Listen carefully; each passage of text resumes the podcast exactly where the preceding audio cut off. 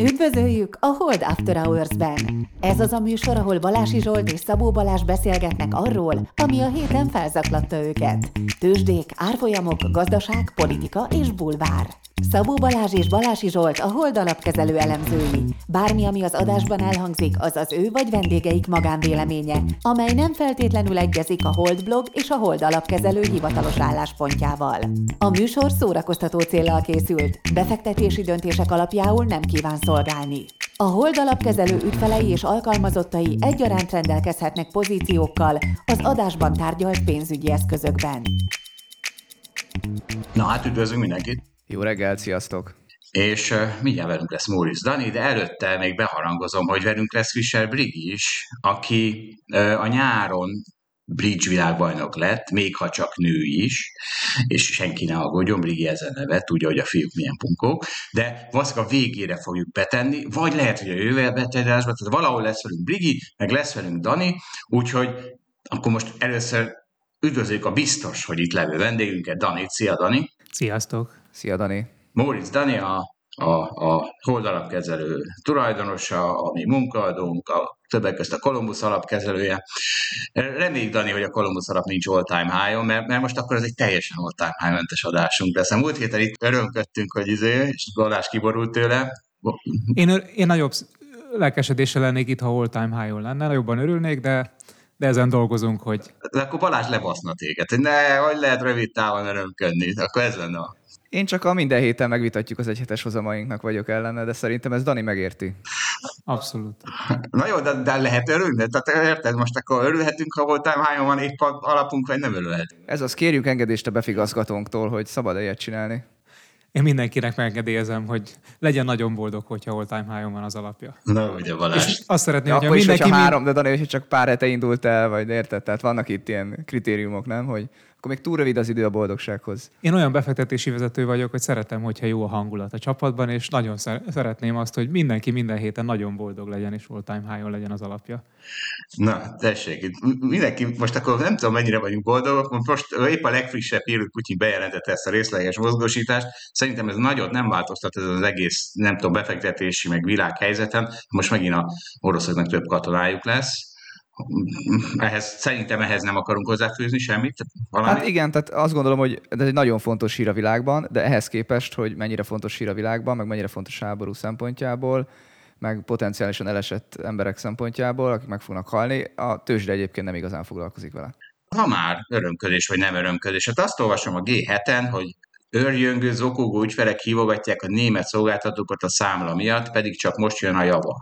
És, és kedves örjöngés, zokogó német ügyfelek a, a, a hosszú távon nézni dolgokat. A világ legjobb helyén éltek. A világ legjobb időszakában éltek. Jó, hogy most három hónap szívás lesz, vagy hat hónap. Nézd meg, hogy az elmúlt 40 éved milyen jó volt, és azon belül most mit számít az, hogy magasabb a rezsi. Ti hogy álltok ehhez?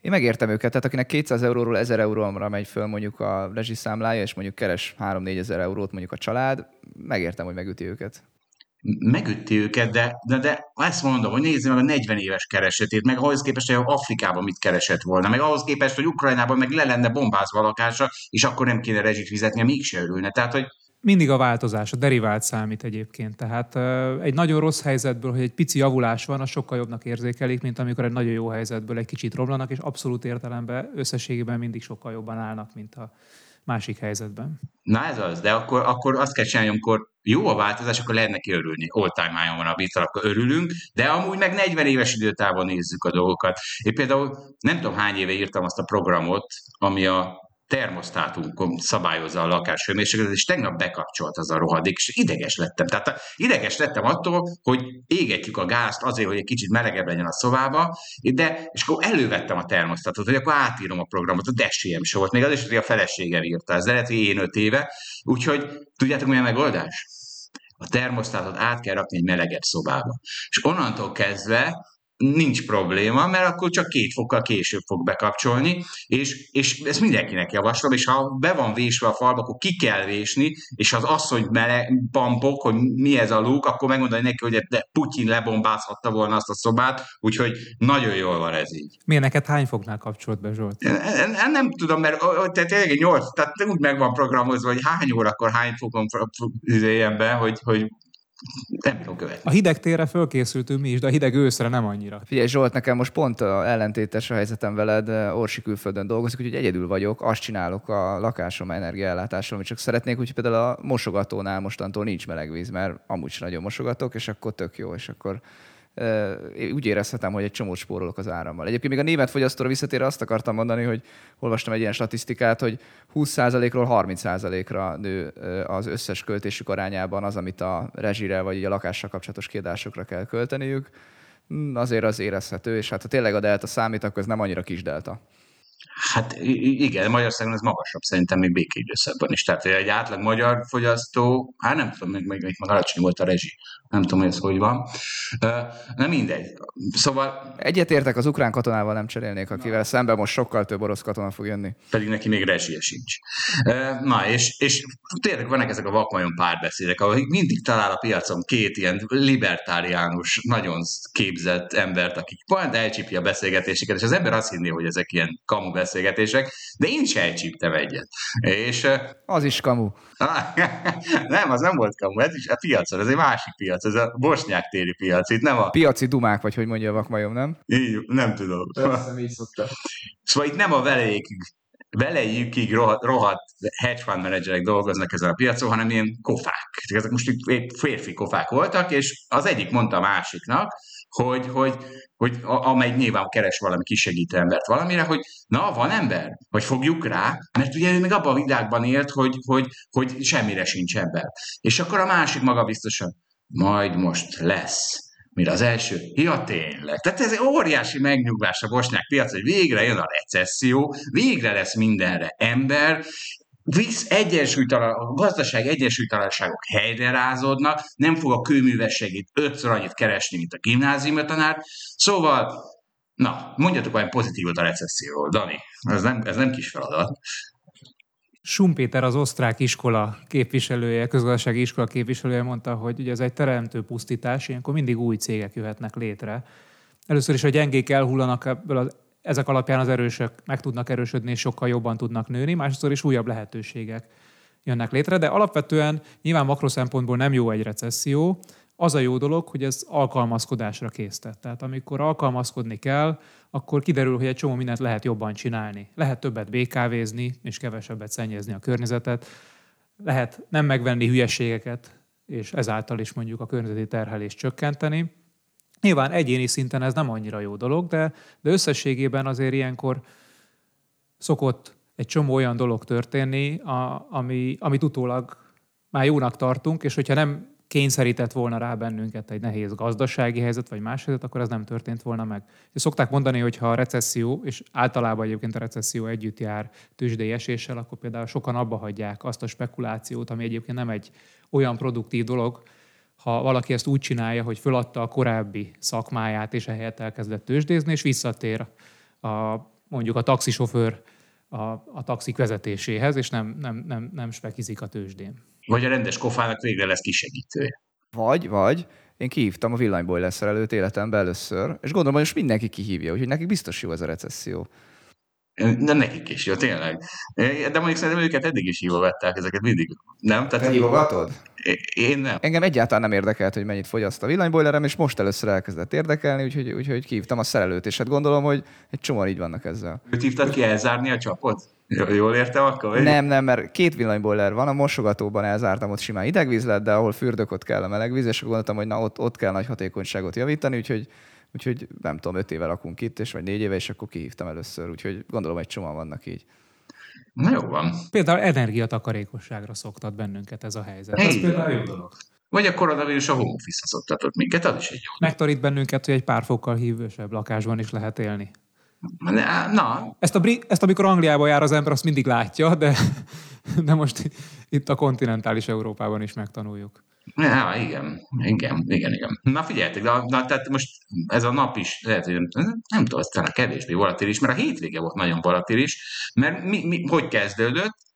Szombaton újra bejelentik, rendkívüli, óriási, hogy benzinársapka kitolva, hogy kamatsapka kitolva, hogy megint tökörrúgjuk a gazdaságot, ami már amúgy is romokban hever, és ilyenkor mindig elképelek, hogy hogy lehet a forintot longolni, hogy mekkora kognitív diszonanciát küzdök le ezzel, de, de egy rendes algoritmikus manager ezt megoldja, és de aztán eszembe jut akkor mindig, hogy valamit Cser Tamással is beszéltünk, mert itt is mondjuk, hogy lehet szarvállalatot venni, ha elég olcsó. És a forint az most, az most elég olcsó, ugye Dani? Most nagyon olcsó a forint.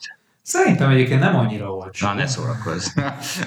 Mint a török líra. Na jó, de amúgy nagyon olcsó. Azért jöttem, hogy vitázzak. Egyébként, hogyha megnézitek, hogy nem tudom, hogy ki mit gondolt azzal kapcsolatban, hogy tavaly év végén, illetve a 2021 végén olcsó volt a forint, talán 369 volt az euró-forint árfolyam, de ahhoz képest egyébként, hogyha figyelembe veszük a, azt, hogy mennyi pénzt, kamatot lehetett keresni rövid távú, tehát pénzpiaci forint befektetésekkel ez alatt az idő alatt, akkor a forint körülbelül ilyen két és fél százalékot gyengült, figyelembe véve a, a megkeresett kamatokat is. Szerintem ez nem egy olyan nagy gyengülés, ahhoz képest, hogy mekkora sok érte Magyarországot, mind globális kamatsok tekintetében, mint energia és terms of trade, tehát mondjuk a külkereskedelmi egyenleg tekintetében, tehát amit mi importálunk, annak nagyon fölment az ára, amit exportálunk, annak meg nem ment föl annyira az ára, sőt, még a kereslete is lehet, hogy egy kicsit vissza fog esni, és ehhez képest egyébként a forint nem gyengült nagyon-nagyon sokat. Nem azt mondom, hogy innen többet fog, sokat fog gyengülni, szerintem a magas kamat különbözet megtartja, és ebben, ebben egyetértek vele, Zsolt, hogy, hogy ez a forint árfolyam, ez lehet, hogy most itt elidőzik egy ideig, de nem gondolom azt, hogy nagyon sokat kéne erősödni, inkább csak nem kéne menni sehova, vagy csak egy kicsit kéne gyengülni, és ehhez képest, ami mondjuk a kamat különbözet és a forint mellett szól, a sokkal magasabb gyengülés, vagy sokkal nagyobb gyengülést is elbírna. Jó, de egy összességben végül is egyetértesz, hiszen azt mondod, hogy ha nem gyengül a forint, és közben megkapod ezt a 10 plusz százalékos kamatot, akkor ugye ezzel nyerni fogsz azzal szemben, mint ha valaki mondjuk eurót tartana, euró kamatot.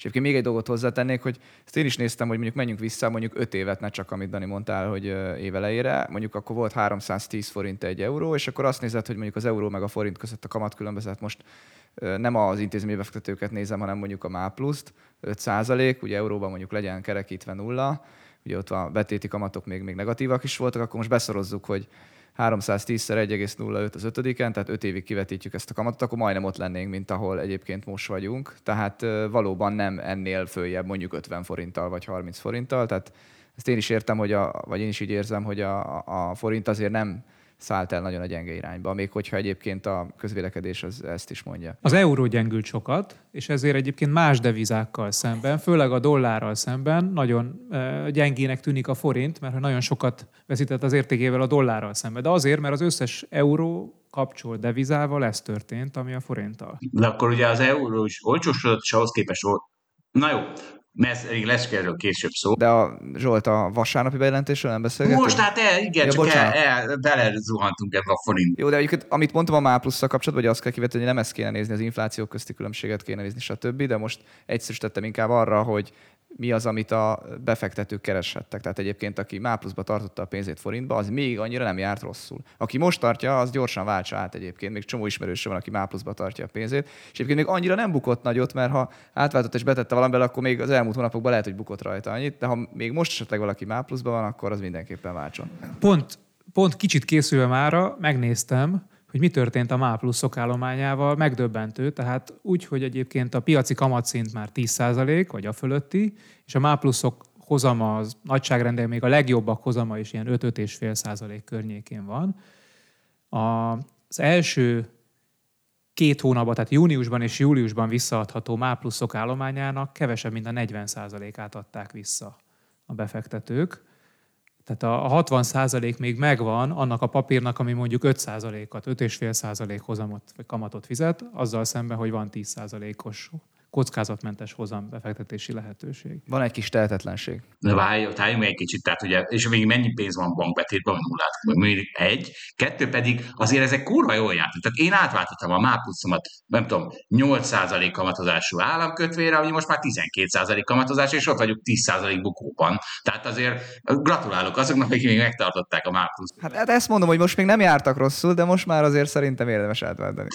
Na, és, na, és akkor menjünk vissza a hétvégére, mert kiderült, vasárnap meg kiderült, hogy miért volt ez a rendkívüli szombati bejelentés, miért merték gyengíteni idézőjelben a forintot, meg a magyar gazdaságot, mert jött a rendkívüli vasárnap, és Brüsszel bejelentette, elmondom, hogy nekem mit üzet, amit ők bejelentettek, azt bejelentette be, hogy jól van, se időnk, se energiánk, se eszközünk ahhoz, hogy megoldjuk ezt a magyar állami korrupciót, úgyhogy legyen valami pávatánc, és aztán küldjük a pénzt. Szerintem ez volt, úgyhogy szerintem egy óriási segítséget kapott az, hogy Brüsszelből érkezzen a... Tehát elmúlt annak a veszélye, hogy Brüsszelből semmi pénz nem érkezik, és én úgy gondoltam, hogy na most akkor itt egy óriási forint erősödés következik.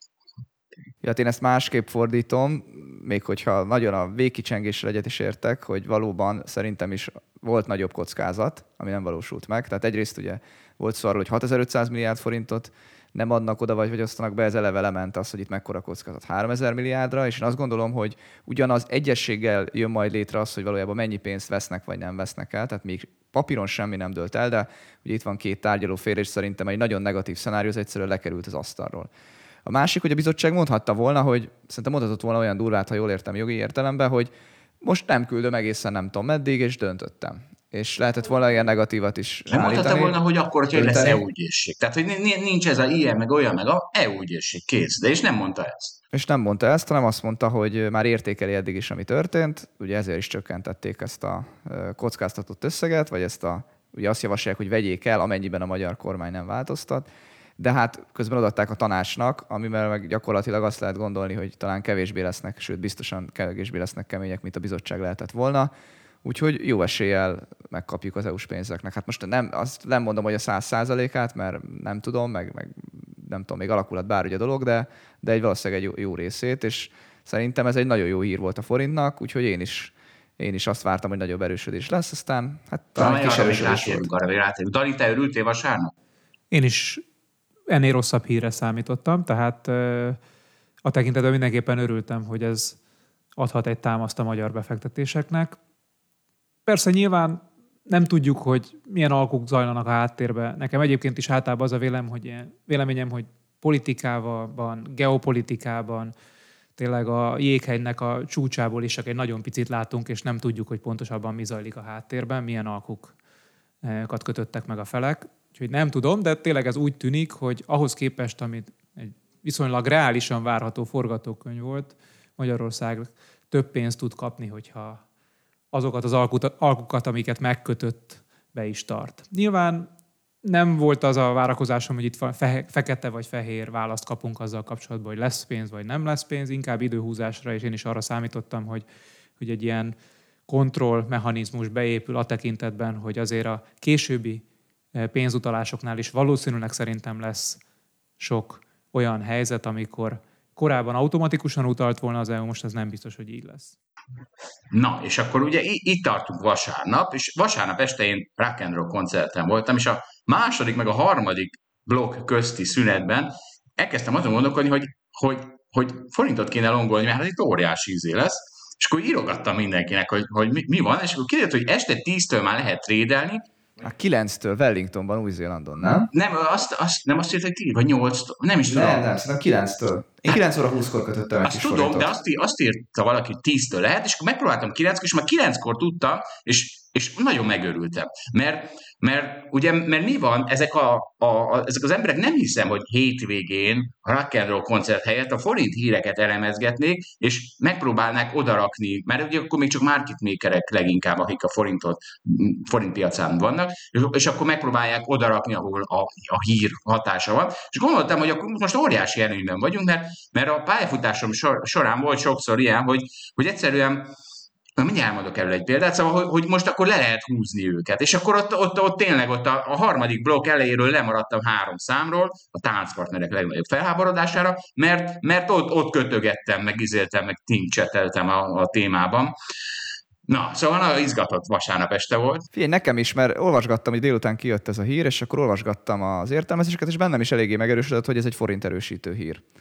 Ugyan az ársapkáknak a nem eltörlése az, az forint gyengítő hír volt még szombaton, de hogy egyébként ez annyival jobb hír volt, hogy azt gondoltam, hogy tuti erősödik a forint. És én is nyitott voltam erre, és én is kötöttem, mert úgy éreztem, hogy hát ha meg lehet ugyanott kötni, ahol bezárt pénteken, egyébként nem lehetett megkötni ugyanott, mert a új-zélandi tőzsdén nagyon nagy a forintban a spread, ha valaki esetleg ott kereskedne, nem tudom, Wellingtonban hány ember él, meg mekkora tőzsdei hatása van ennek a, ennek a városnak, de valószínűleg nagyon-nagyon kicsi. Úgyhogy, úgyhogy jó drágán lehetett talán fél százalékkal arrébb, mint ahol egyébként a piaci ár volt, de gondoltam, hogy hát mindegy, de a piac még ezt nem árazta be. Úgyhogy, úgyhogy tényleg lehetett forintot majdnem ott kötni pénteken. A probléma csak a hétfő volt, de Zsolt, akkor visszaadom a szót, hogy a, hát egyszer csak felébredtél, és meglepődtél, hogy nem az történt, mint szeretted volna. Na, na igen, és akkor amikor bicikliztem haza erről koncertről, és, és, és a nemzeti biciklimen, és azt tervezgettem, hogy hogy fogok kiülni a kertbe, a nemzeti szivarommal, a nemzeti konyakommal, a nemzeti alapom gigahozamát számolgatni, majd hétfő reggel a gázmelegítőm alá, és és semmi. Tehát hétfőn kinyit, és semmi. Hát nem hittem el. Dani, mi volt itt hétfőn? Miért nem volt óriási? De én is csalódott voltam. Ugye Nagyon óriási a gigahozamunk. Bocsánat, még miatt Dani, hát szóltam a Zsoltnak, hogy én 8-kor fogok kelni, ugye előbb kell gondolom a gyerekek miatt, hogy mondom, Zsolt, figyelj, ha valami dráma van 6 óra 20-kor a forint piacán, akkor hívjál föl, úgyhogy rá, kiszerveztem a forint figyelését reggel 6-tól este, vagy reggel 6-tól reggel 8-ig a Zsoltnak, hogy telefonáljon, ha valami van. Nem hívott, arra ébredtem, hogy nézem a csetemet, és Zsolt elégedetlenkedik, hogy mi a jó Isten van ezen a piacon. Kivételesen szerettél volna korábban kelni? Arra, Kivételesen arra szerettem volna korábban kelni, hogy 3% nyerőbe zárassam a pozíciómat, de nem ez történt. Szerintem azért erősödött a forint. Tehát lehet, hogy ti túl mohók voltatok, túlzottan erő, nagyok voltak a várakozásaitok, de azért a forint az lotyival szemben erősödött. Tehát összességében azért minden deviza gyengül a dollárral szemben. Az euró is egyébként szerintem ezen a héten gyengült a dollárral szemben. Romlik a globális befektetői hangulat, esnek a tőzsdék, emelkednek a kötvényhozamok. A magyar kötvényhozamok nem emelkedtek ez alatt, hanem inkább egy kicsit csökkentek. A forint nem gyengült, picit még erősödött is a hét első felében, és az Lotyival szemben egyébként látványosan visszaerősödött itt a elmúlt egy év sávjának a közepébe, vagy nagyságrendileg a közepébe, tehát a relatív ereje volt a forintnak. Jó, de Dani, az új-zélandi piacon, az Lotyi húfba, mennyi lett volna szerinted a spread? Tehát e- erre nem volt esélyünk, hogy abba játszunk. Bármennyire is szofisztikáltak voltunk.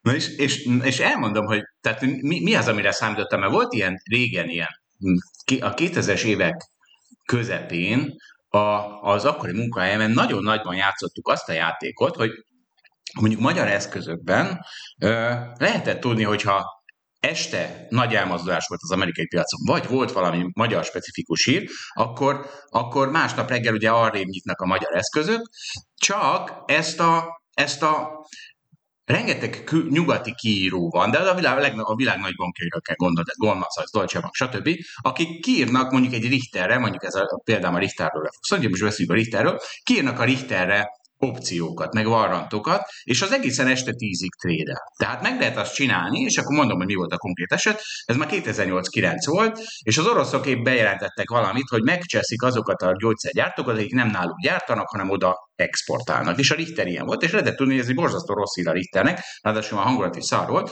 úgyhogy simán kinyitott 5-10 mínuszban majd a Richter másnap reggel. Csak nyilvánvaló, hogy a Goldman Sachsnál nem nézegetik a, a orosz gyógyszeripari híreket, hogy a Richter opciójukat arrébb rakják, hanem azt csinálják csak, hogy kicsit széthúzzák, széthúzzák a bidászk spreadet, ezzel védik magukat, de amúgy ott van nagyjából, ahol az előző napi záráskor volt a, a Richter. És eszement sok és ezt, ezt gyakran játszottuk, tehát viszonylag sokszor volt ilyesmire lehetőség, de és itt most a Richter esetén vettünk egy csomó put opciót, óriási tőkátétel, hiszen mert, mert ha 5-10%-kal lejjebb, a Richter, akkor, akkor az a sokat lehet keresni. És mi, de tényleg a leg, leg, legvadabb álmaink megvalósult, a Richter mit tudom, 10% mínuszban nyitott, és nézzük az opciót, és meg sem mozdult. Mert, mert, mert az történt, hogy az opciót ugye sok minden befolyásolja az opció értékét, az underlying termék, nyilván a Richter ára, de az is, hogy mennyi idő van hátra, meg a beárazott volatilitás. És ezek a szemetek, akik látták, hogy ezek a kelet-európai köcsögök jönnek lehúzni a nyugati bankokat, mert ezt már többször csináltuk, fogták magukat és arrébb rakták a volatilitást. Annyival, hogy meg sem mozdult a Richter opció árfolyama, és, és ugye ez most a forintnál is igaz volt, mert Dani mondta, hogy erősödött a forint, csak az, hogy délután erősödött, és mi hétfő reggel a prudens befektető, ha túl nagy pozíciót nyit, akkor ha nem jött be a sztori, akkor lezárja a sztorit, és én, én már elég sokat lezártam, mire a forint erősödés megjött, mire a piac is észrevette, amit én észrevettem vasárnap. Tehát egy ideig igen, volt bukóban ez a pozícióban, nem tudom, te hol nyitottad, és akkor utána délutánra meg, meg került. Én is, én is egyébként már lezártam 75%-át szerencsére kis nyerőben, de igen, érdemi pénzt nem lehetett ezzel az ötlettel végül keresni.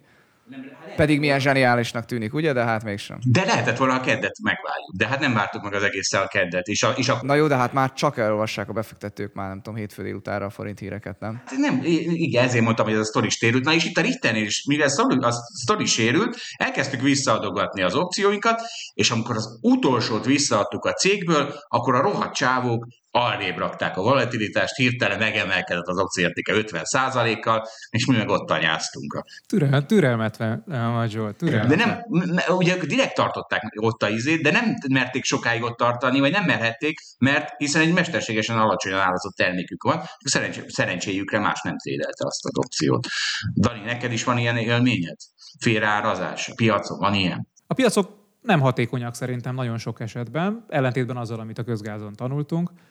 És az ember sokszor lát olyan furcsa dolgokat, amit ő tényleg furcsál, csak nem tudja eldönteni, hogy neki igaza lesz-e vagy sem, és sokszor egyébként érzi, átéli azt, hogy igen, hogyha nagyon sokan mondják neki, hogy nem lesz igaza, mert nem történik meg a forint erősödése reggeli órákban, akkor kezd el bizonytalanítani azzal kapcsolatban, hogy ő mit gondol. Volt a, az elmúlt hetekben egyébként ugye a magyar kötvénypiacon egy, egy izgalmas dolog. Ugye egy ilyen kettős kamatrendszer volt. Voltak az állampapíroknak a hozamai sokkal alacsonyabban, mint amit mondjuk a bankközi piac, az FRA Forward Rate Agreement, vagy az Interest Rate kamatszwap, kamatcsereügyletek piaca mutatott. A kamatcsereügyletek piacán az látszott, hogy sokkal magasabb a magyar kamatszint, eh, mint ami a, mondjuk a diszkont kincstárjegyek meg az államkötvények piacán volt, különösen az ilyen fél, egy, két, esetleg három éves futamidőben. És amikor az MNB bejelentette, hogy elkezd kibocsátani egyhetes MNB papírokat, valószínűleg azzal a célral is, hogy ezt a kettős kamatrendszer közötti különbséget eltüntesse, akkor, akkor ott maradt egy pár napig egy olyan lehetőség, hogy lehetett olyan ügyleteket kötni, hogy az ember eladta a kötvényeket, és megvette a, fogadott arra, hogy a bankközi kamatok, amik sokkal magasabbak voltak, le, relatíve lejjebb jönnek. És aztán utána egy hét eltelt, és tényleg elindult ez az olló zárulása, de ezért sokszor nem így van, hanem, hanem vagy nagyon sokat kell erre várni, vagy pedig, vagy pedig az ember tényleg rosszul látja, és nem az történik. Tehát ez nem, nem egy arbitrázs lehetőség volt, azt gondolom, egy nagyon jó risk-reward eh, lehetőséget kínáló befektetés volt. Ennél egyébként ugye alapvetően 2009 2008-2009-ben még több ilyen lehetőség adódott, csak aztán nagyon hosszan kellett várni. Mindig el szoktam mondani, hogy ez a magnólia, kevésbé tapasztalt befektetők már nem emlékeznek erre, vagy... vagy OTP akkor, és MOL kötvényekről van szó. Igen, a Magnolia az egy olyan kötvény, ami, ami már nincs, de 2008-at megelőzően bocsátotta ki eh, pár évvel a, a MOL ilyen speciális erre létrehozott leányvállalata, és ezeket olyan kötvények voltak, amiket át lehetett váltani MOL részvényekre is, de hogyha egyébként nem érte volna meg átváltani, akkor ezek sima kötvény, pontosabban egy alárendelt, tehát viszonylag kockázatos kötvénye volt áttételesen a molnak, tehát, hogyha a MOL részvényárfolyama nem lett volna nagyon magas, de a MOL nem megy csődbe, akkor ezek szépen kifizették volna a magas kamatot. Ezeknek az árfolyama elképesztően leesett, olyan alacsony szintre esett, hogy lényegében voltak olyan napok, amikor kevesebbért meg lehetett venni egy ilyen magnólia kötvényt, mint amennyi MOL részvényre át lehetett volna cserélni.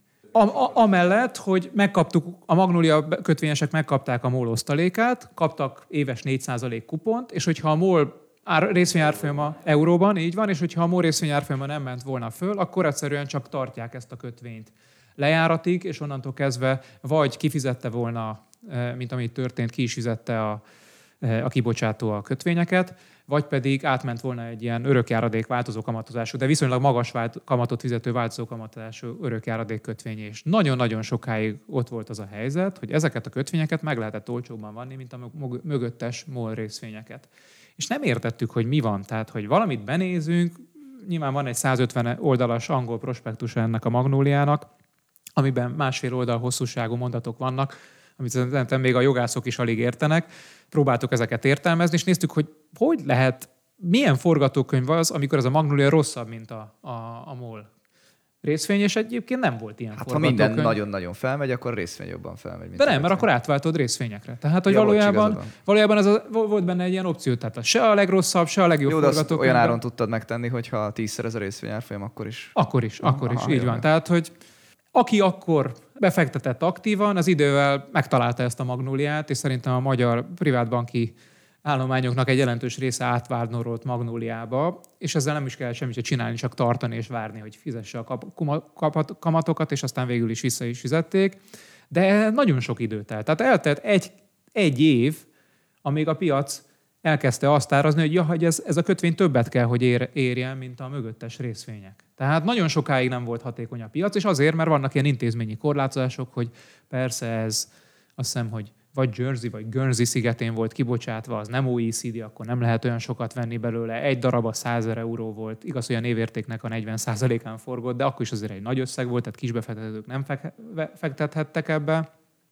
De aztán szép lassan megtalálta a helyét, és helyre is rázódott, de ott egy évig, hogyha egy évig mutat a piac valami hülyeséget, akkor az ember nagyon elkezd aggódni azzal kapcsolatban, hogy ő valamit nem lát jól ezzel. Én még hozzátennék ez a potenciális félreárazáshoz vasárnapi történetre, hogy ott én is elhittem egyébként, hogy tehát tényleg a Wellingtoni piacon a vasárnapi forint hír, tehát Zsolt egyetértek veled, a Richter korrupciós példádat éltem én akkor meg ezek szerint először, hogy tényleg az van, hogy kijön egy hír. Egyébként nem annyira triviális, mert, mert bonyolult. Tehát ki, kijön ugye mi, mi a szalagcím? 3000 milliárdot elvehetnek Magyarországtól. Tehát ez, ez egy negatív szalagcím is lehet. Tehát aki egyébként nem követi annyira íreket, az azt látja, hogy most arról volt itt a vita, hogy megbüntetik Magyarországot, vagy nem. Hát hú, hát itt javasolják, hogy büntessék meg. Tehát egyrészt, hogyha nem, nem követi az ember ezeket az eseményeket egy, egyiket a másikra, hogy mi, mit mondott a bizottság, meg mit kommunikált a, kormányzat, akkor egyébként nem biztos olyan könnyen fel tudja fogni. Akkor másik ugye külföldiek, ők nem értik a magyar kontextus szerintem annyira. Ugye én elolvasom a kormánypolitikusoknak a, a mondani valóját vasárnap a Facebookon, elolvasom a DK-s meg a Momentumos politikusnak a mondani valóját erről Facebookon, az LP képviselőknek a kommentárjait. Tehát, hogy az, az embernek ilyen szempontból szerintem sokkal könnyebb dolga van, és akkor az egészet még tényleg a Wellingtoni piacon játszhatja meg. Oké, okay, a plusz fél százalékot meg kell fizetni, mert annyival, ugye ott nincs, nincs, nincs likvid forgalom, ezért, ezért nehezen, de hogy nehezen tudsz kereskedni, de egyébként gondolhatod azt, és én is gondoltam azt magamról, hogy egyébként na, most aztán többlet információ van. Aztán az egy másik kérdés, hogy bejönne vagy nem, de ugye elméletileg ilyen trédeket kell megjátszani, ahol azt gondolod, hogy te vagy az okosabb. Hát igen, ez az edge. Végülis mindig ilyen félreállazásokat keresünk, nem Dani? Hát amikor egy olcsó részint veszünk, az is valahol a félreállazás, csak túl sokat kell rá várni. Én azt szeretem, hogy másnap reggel kiülök a kertbe. Mondom, hogy türelmetlen vagy. Na tessék, itt van, hogy aki nem volt türelmetlen magyar kötvényben, van egy ábránk, hogy mi történt a tíz éves kötvények piacán az elmúlt, nem tudom hány, milyen időszakban, idén. Idén. Idén mi történt? Hát a legjobban tehát most tíz éves kötvényekről beszélne, a legjobban az indonéz, a kínai, meg a maláj, meg a mexikói befektetők jártak, mert csak 5-10 százalékot esett a kötvényük. Dollárban. Dollárban. Dollárban. Legrosszabbul meg, hát a magyarok, az 32 százalékot esett, de a UK 29, Olaszország, Spanyolország, Franciaország is 20 százalék fölött van. Szóval nem sikerült előzni a kanyarban, ez volt a, a szakértői komment a Teams chatünken. Ugye, Dani? Hát egy tökéletes vihar volt a kötvénypiacon és különösen a magyar kötvénypiacon az elmúlt egy évben. Hát szerintem nem, nem, nem többel, tehát tavaly valamikor nyár közepén kezdhetett el az MNB kamatot emelni, 0,6 ról Hát még hogyha az ember várt is magasabb kamatokat, azért nem gondolta volna, hogy 11,75-ön leszünk alig több mint egy évvel később. Mondom, én is 10% bukóban ülök a rohadt kötvényeimben. Most akkor ezt vigyük egy kicsit gyakorlatilag irányba, mert ilyenkor, amikor valaki most megnézi egy ügyfél, hogy, hogy 12%-os kamatozású magyar kötvények vannak, hát akkor azt várja el egy abszolút hozam alaptól, hogy legalább 12%-ot hozzon, ugye? Na de hát könyörgöm, tehát ezt meg kellett úszni. Tehát ezt a 32%-os zuhanást, az, tehát pont ott van egy hozzáadott értékünk, hogy ezt a 32%-os kötvényzuhanást, azt megúsztuk, meg lehet nézni olyan alapokat, mondjuk ilyen passzívabban, mondjuk egy magányugdíj pénztári vagyont, hogy a, akinek, azoknak a szerencsésének, aki van, hogy az hogy fog szerepelni idén. Köszönöm szépen a magányugdíj pénztárt, az ideit nem kell elküldeni, azt, azt, azt, azt én nem kérem, köszönöm szépen a 20%-os zuhanásomat, majd két év múlva küldjék el újra a kimutatást. Szóval ez, ez nagyon, és, és akkor nem, tehát ezt nagyon nehéz elmagyarázni az ügyfeleknek, hogy hát Hát kedves ügyfelek, itt 30%-ot csak a kötvény részen lehetett bukni idén. Tehát, hogyha valaki 0%-ot hoz idén, az egy iszonyú jó alap. El lehet ezt magyarázni, Dani? 2008-ban már szükség volt erre, és azt hiszem akkor rajzoltam is egy ilyen egyszerű ábrát. Vegyünk egy olyan példát, hogy valaki két éves állampapírt vesz, és amikor megveszi ennek 5%-a a hozama, tehát a 100 forintból mondjuk kamatos kamattal kicsit több mint 110 forintra számíthat a második év végén. Ez szinte biztos, hogy ez a 110 forint ez ki lesz fizetve a második év végén, vagy összességében fog annyit érni a befektetése. Hát, ha csak nem megy csődbe az állam, de majd tegyük fel, hogy az nem megy csődbe, igen. Na most, hogyha közben a hozamokkal nem történik, akkor ez egy egyenletes vonal össze lehet kötni az induló 100 forintot a vég, végpont 110 forintjával, és akkor egy év elteltével 105-öt fog érni a befektetés. És akkor a delta, ugye az minden nap pozitív lesz, és akkor nagyon boldog a befektető. Megbeszéltük, hogy a delta számít. Igen. Ez ami ritkán van. De ha csak annyi történik, hogy mondjuk fölemelkedik a piaci hozamszint 5%-ról 10%-ra, akkor úgy fog elmenni két év alatt 100-ból 110-re a befektetés értéke, az első évben kerek nullát csinál, és a második évben viszont csinál 10 forintot. De hogyha esetleg a piaci hozamszint magasabbra emelkedik, mint 10% akkor lehet, hogy az első évben ez mínuszos lesz, és a második évben meg 10 pár százalék, 15 százalék hozamot is lehet keresni. Most itt, itt tartunk. Tehát ez zajlik, hogy akinek volt évelején magyar állampapírja, az a végén, kicsit itt egyszerűsítek, mert a vége az nem azt jelenti, hogy pontosan a futamidő végén, mert addig kuponokat is fizet a papír, és akkor azokat újra be kell fektetni, és ez egy kicsit bonyolítja a, a helyzetet. De a végén nagyságrendileg hasonló pénze lesz a befektetéséből, mint amit várt, csak úgy, hogy ebből az most baromira leértékelődött, és innen sokkal többet fog tudni keresni. Csak hát ugye az a baj, hogy ez a ez az évre ez egy alacsony szám, ez 2% volt, és a, ami neki nagyot romlott, az a közben az infláció. Tehát közben az infláció elment nem tudom mit tudom én, akkor volt még 10 most már 20 szóval így, így borzasztó. Bás, te mit akartál mondani ehhez az izéhez? Tehát én, én még közelebbi gyúrésönt vettem volna, tehát ugye mindig megnézik a befektetők, hogy mondjuk az éves, év, éves kamatot, és akkor ugye szerintem 4-5 százalék között lehetett mondjuk év elején. Tehát tessék, ha befektetted év elején 4-5 százalékon, akkor is arányosan kerestél vele, mondjuk most tegyük félre az árfolyamváltozásokat, akkor most hol, hol kellene lennünk? 3% pluszban mondjuk. Mert hogy most eltelt, nem tudom, 8, 9, eltelt 9 hónap lassan az évből, és akkor a 4,5 százalékot mondjuk, ahol volt a kamat, akkor beszorzom ugye kétharmaddal, vagy 9 Ha időarányosan számolok. Most időarányosan számolok, most egyszerűsítünk. Tehát az azt jelenti, hogy ugye az emberek fejében az van, hogy húha, 15% az inflációt, akkor az alap is csináljon 15%-ot, de ezt nem visszatekintőleg kell nézni, hanem előretekintő. De egyébként az elvárás Zsolt, és ezt akartam mondani, amit mondtál, az jogos, igen. Várja el a befektető, hogy most sokkal többet kell elvárni egy abszolút alaptól, és ezzel nincsen semmi baj. Én is az expedícióban erre teszek vállalást, hogy ezt megverjem, ezt a, ezt a most már magas hozamot. Régen a néhány százalékot kellett megverni, most meg a tizennéhány százalékot. Hát ehhez annyit, hogy évelején azt várták el a befektetők, hogy a hosszú állampapírokkal Magyarországon 3-4 százalékot, nem emlékszem pontosan, hogy mekkora volt a hozamszín, de nagyságrendileg ilyet, talán kicsit magasabb. De egyébként a fejlett világban nagyjából 2 százalékot lehet keresni 10 év alatt évente, sőt, Európában mondjuk inkább felett, vagy nullát, és ehhez képest olyan inflációindexelt állampapírokkal, ahol az infláció hatását ki lehet védeni, ott pedig az volt a befektetők elvárása, vagy az volt a piaci árazás Amerikában, hogy éves 1% veszteséggel lehetett befixálni a következő 10 évre, hogy reál értelemben tudjuk, hogy mennyit ér a vagyonunk, tehát 10 év alatt több mint 10% veszteség reál értelemben. Nyugat-Európában meg inkább mínusz két, két és fél százalékos hozammal. Na most ez ebben történt nagy átárazódás, és nem csak Magyarországon, tehát ezen az ábrán Magyarország azért szerepel leghátul, mert a forint egyébként az egyik leggyengébb deviza volt a dollárral szemben, meg a magyar kötvényhozamok mentek föl az egyik legtöbbet a világban, tehát mind a kettő tényező hozzájárult, de azért alapvetően, aki kötvénybe fektetett idén, az bukott 15-20 százalékot globálisan. Szinte mindegy, hogy milyenben, vagy magyarok sajnos 30-at. Tehát a max kompozit index, ami mondjuk mutatja a magyar állampapírok teljesítményét, minden állampapírét, lényegében fix kamatozásúját állampapírét agregáltan, az a csúcsához képest az eset 28%-ot forintban. Visszaadta az elmúlt 8 év emelkedését. Tehát az egészen brutális átárazódás történt. Na, szóval az van, hogy most arról beszélünk, hogy felment hozam, és miért lehetett bukni. Egyrészt szerinted hol van az a pont, ahol visszafordulhatnak a kötvényhozamok? Neked mi a tipped? Másrészt meg, ha vissza is fordulnak, te az mit gondolsz, hogy meddig tudnak visszamenni a magyar kötvényhozamok? Ugye nyilván megfogja alulról az, hogy közben egy kicsit felmentek a globális kötvényhozamok, tehát nyilván Amerikánál nem leszünk, nem tudom, kevésbé kockázatosak, tehát azt nem várnám, hogyha a dollár hozam 3,5-4 százalékon lesz, akkor a magyar hozam már nyilván nem lesz kettő, mint mondjuk másfél éve, mert régen ugye a dollár is nem tudom, nulla közelébe volt, vagy hosszabb hozamok 1-2 százalékot, a magyar is tudott egy kicsivel a dollár fölött lenni. De most, ha kicsivel a dollár fölött lennénk, már akkor is magasabban maradunk. Tehát egyrészt mikor fordul meg, szerinted mi lehet a pozitív szenárióban, amit lehet, mennyire megy vissza hozam? Akkor egy távolabbi perspektívából nézve, tehát négy évtizedet, 80-as évek elejétől globálisan infláció csökkenés van. Sok oka van, de szerintem az egyik legfontosabb a globalizáció, és ennek a trendnek a végén, mindig a trend végén szoktak a legextrémebb dolgok és a legnagyobb begyorsulások lenni, elképesztő hülyeségek alakultak ki.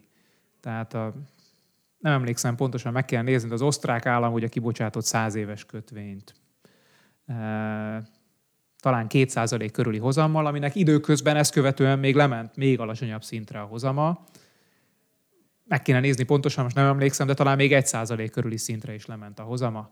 Tehát volt a Covidot megelőző három-négy évben egy extrém hülyeség a tőkepiacon, hogy lényegében eltűnt a kamat, de mindenhol, minden kötvény vagy negatív, vagy nulla kamattal forgott, és ennek ebbe a trendbe a magyar kötvénypiaci folyamatok is beilleszkedtek. Tehát az, ami egyébként az elmúlt évtizednek a eh, második felébe volt, az szerintem soha nem legalábbis a mi életünkben soha nem fog visszatérni, tehát nem lesznek 0 és 1 és 2 százalékos magyar, magyar kamatok.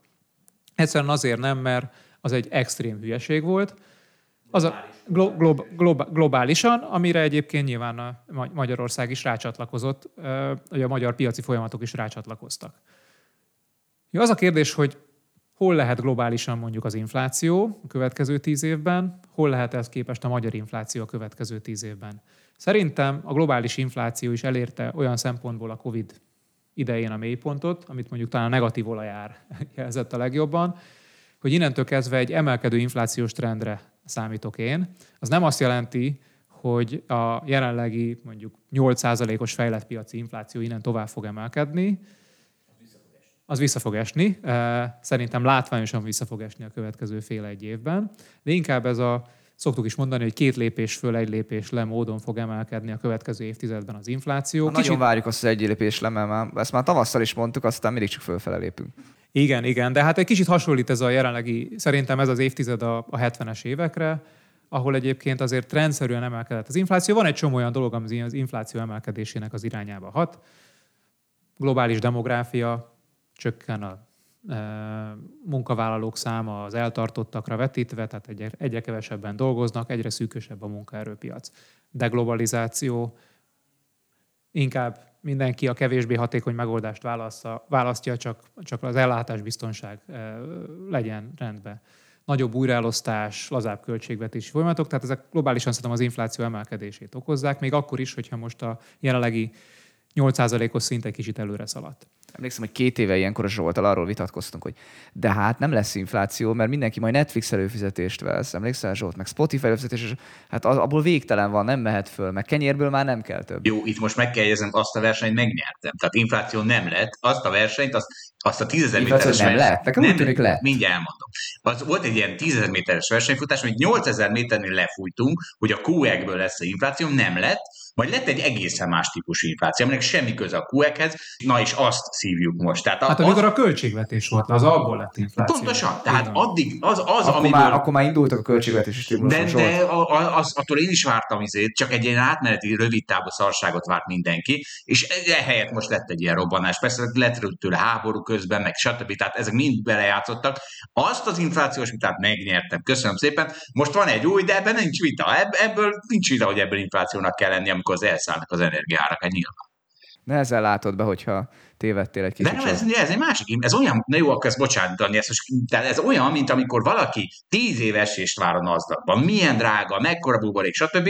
És jön a koronavírus, egy ilyen UFO támadás, és attól összezvan a NASDAQ, és azt mondja, hogy na, ugye igazam volt. Hát nem, nem volt igazad, mert aztán még feljebb is ment a NASDAQ, és ugyanez igaz ez az infláció is, hogy nem, ez nem az az infláció, amit annyira mindig pro- pro- propagáltatok, ez egy teljesen másik infláció, pont Fia- ahogy az a NASDAQ esés is egy teljesen más NASDAQ esés. én is fel tudom emelni a hangomat, de most nem akarom annyira. Viszont elmondom, hogy szerintem te egyszerűen csak elkaptad, vagy átvetted ezt a, ezt a dumát, ami egy hatalmas kamu volt, hogy itt már a technológiában van mindig az innováció, itt már csak a technológiára van plusz kereslet, addicionális kereslet, és ez, ez miatt nincs infláció. Ezt a, ezt a véleményt te ott nagyban osztottad a podcastba, vissza lehet keresni két évvel ezelőttről, és azt hogy ezért nem lesz infláció, mert ott írogattad, hogy már, a, a, már kenyérből, meg autóból már nem kell több, csak izé Spotify előfizetésből. Na, szerintem ez, ez, ezek a dumák, ezek egyszerűen eltűntek, mert, mert hülyeségek voltak akkor is, csak akkor nem tűnt ennyire nyilvánvalónak, most már marhára nyilvánvalónak tűnik. De, de ez nem igaz. Hát ez nem igaz. Hát nem lett több kereset a benzinre, csak, csak egyszerűen nem lett benzin. Nem lett több kereset a gázra, csak egyszerűen nem lett gáz. Tehát azért ez, ez nem igaz. Igen, tehát a jelenlegi inflációs sok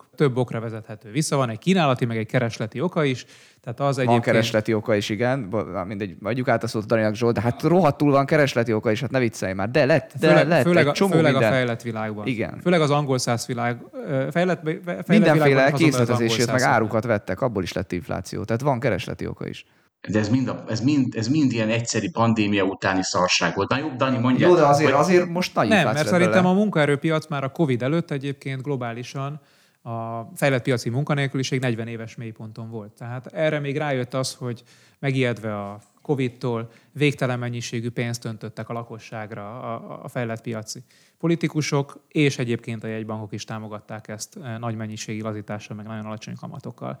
De tegyük föl azt, hogy ez tényleg így van, és megfordult ez a 40 éves infláció csökkenős folyamat, akkor szerintem nem az elmúlt mondjuk a Covid előtti időszak 5 évét kell nézni viszonyítási alapként, hanem szerintem mondjuk a 2000-es évek első évtizedét. Az volt egy olyan időszak, amikor már csökkent az infláció, de azért volt globálisan. Most ha ahhoz képest kérdés, hogy mondjuk mennyiben más Közép-Kelet-Európa meg Magyarország helyzete. Magyarországon akkor szerintem nagyságrendileg ilyen szerintem 4-6 százalék körül volt az infláció, egyes esetekben mondjuk 8 százalékra is felszökött, de hogy egy magasabb inflációs időszak volt itthon. Most ugye a magyar gazdaság nagyon-nagyon feszes volt a Covid előtt, és sajnos miután elég hosszú ideig volt állt fent az a helyzet, hogy nagyon feszes volt a magyar munkaerőpiac, úgy tűnik, mintha úgy, ugye az inflációs várakozások tartósan megemelkedtek volna Magyarországon, tehát egy ilyen árbér spirál esetleg ki tud alakulni. Tehát nem teljesen egyértelmű az, hogy a magyar infláció az vissza fog menni nagyon alacsony szintre, és szerintem jó esély van ára, hogy itt az egyszeri ársokkok után, különösen azért, mert lesz egy nagyon komoly gazdasági lassulás Magyarországon szerintem a következő egy-két évben, még akkor is, hogyha kapunk EU-s pénzt, így a, az infláció idővel le tud csökkenni szerintem valahol 5-10% közötti tartományba.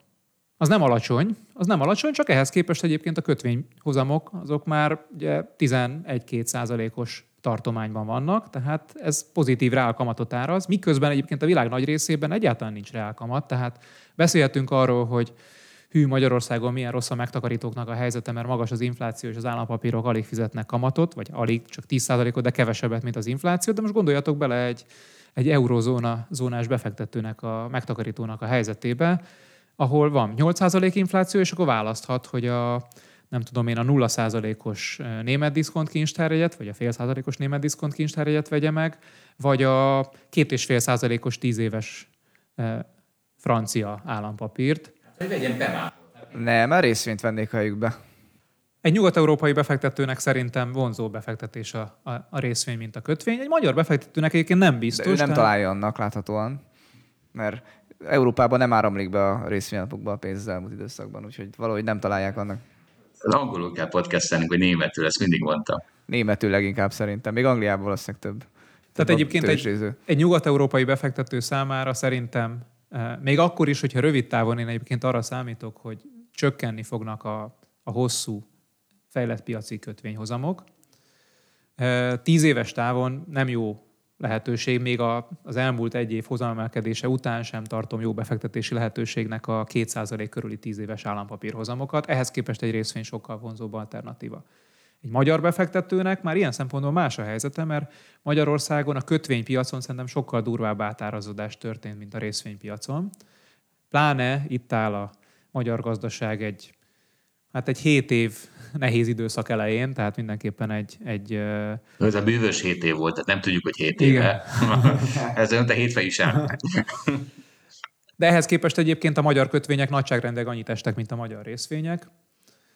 És hát annak azért mindenképpen lesz hatása a gazdaságra és az inflációra, hogy egy energiársokot kapott Európa. Tehát szerintem itt most az Európai Központi Bank monetáris szigorítása, a külső gazdasági sok, a kínai gazdaság lassulása, az energiársok az összességében azt fogja eredményezni, hogy ezek a kereslet oldali inflációs dolgok Nyugat-Európában, azok nagyon erőteljesen fognak mérséklődni. Tehát szerintem itt valójában most rövid távon az a probléma, hogy ahogy beszéltetek is róla, hogy egy német háztartásnak mondjuk 20 a rendelkezésre álló jövedelmére vetítve 20%-ról 30%-ra emelkedik az energiára, meg rezsire fordítandó összeg, akkor semmi másra nem marad pénze, vagy minden másból vissza kell fogni. Ez nem inflációs probléma. Tehát inflációs probléma van szerintem, keresletoldali inflációs van Egyesült Államokban, de szerintem Nyugat-Európában nem.